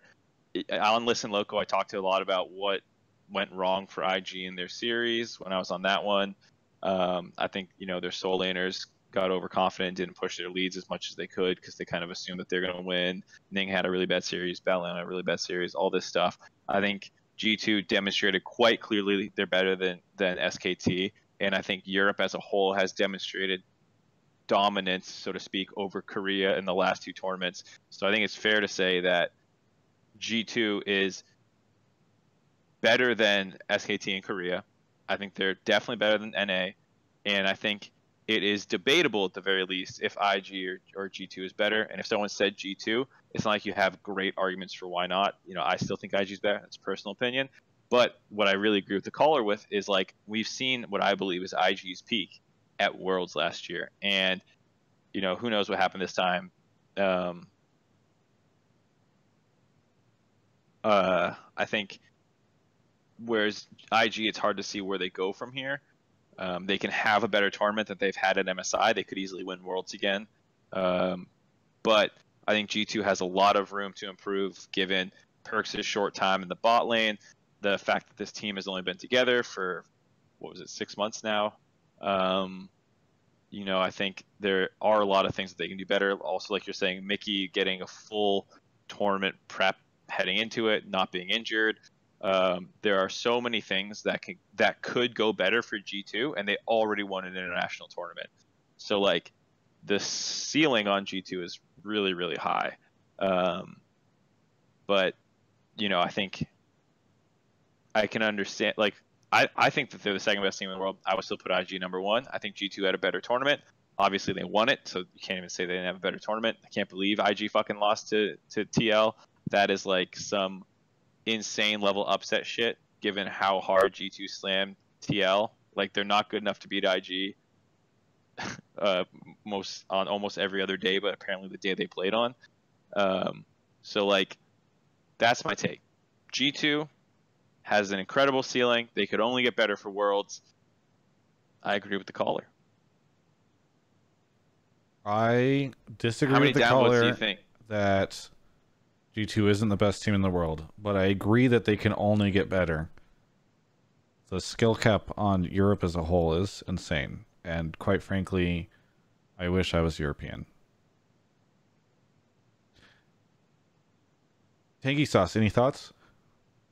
Uh, yeah, I think, I guess, uh, I guess one argument against my argument is that you could argue that like uh, like mechanics is is not like is not as big a part of the game as as it used to be, and that stuff like team you know cohesion and, reading the meta better is going to be more important. Uh, but I'd argue that like every team can improve in terms of synergy and in terms of stuff like that, and I just think that uh, G2 have an have an edge in, in the aspect that mechanically I think that the bot lane has has more room to grow than pretty much uh, yeah uh, any bot lane. Uh, well, like TL's bot lane or SKT's bot lane. I think uh, mechanics are more important last Worlds and this year than they've been in a long time.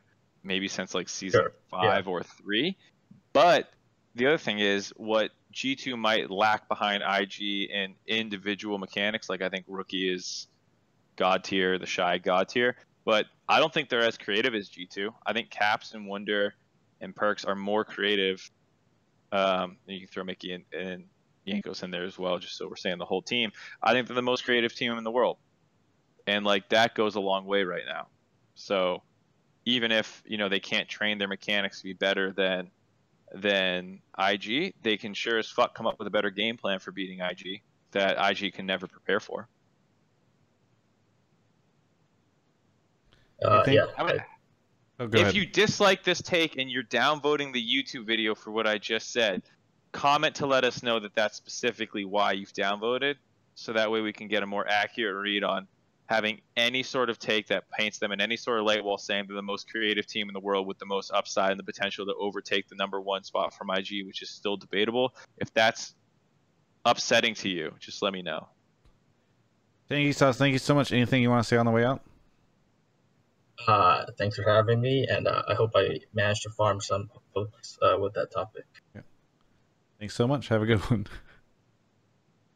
Certain people in the chat are saying this EU shit is getting boring. If this EU shit is going boring, then go to the channel and like the video so that I don't have to do this anymore. It's so annoying that the world we live in is one where if you express a differing opinion, people dislike the video, it fucks your YouTube algorithm and everything goes terribly. All right? By the way, I'm mostly joking throughout all this. I'm frustrated about the dislike thing because it's aggravating that that's how YouTube works and that's how people respond to opinions they disagree with, but it was mostly just memeing about Europe. Also, North America's better. Also, North America's going to crush LEC at Rift And you wouldn't catch then- me dead in Europe. And never, yeah. Yeah. Just kidding. I really like European food. Really? Oh, yeah, you like the Italian stuff, right? I love Italian. French is good. Um, maybe I don't love Italian food. I Well, mean, not that's- Italian, excuse me. Eu- European food. Maybe I don't love European food. I can list like Oh, yeah, two, yeah. two countries. Spanish food's fine. German food's not Uh, great. But I, I really like the food in Barcelona. I don't Um, like UK Polish food, food. is awful. UK food's pretty booty. Um, Um, Yeah. Anyway, Mark, anything you want to say here at the end? nope. Catch you guys at the start of the split in a couple days. Can't wait for it. I've got videos going out all week long. Please check them out. Thanks to Alienware for sponsoring this. There's a chance that we might be trying to do another live Rift or live Hotline League at Rift Rivals. Mark, I know this is the first time you've heard about it, but just so you know, We're doing a what?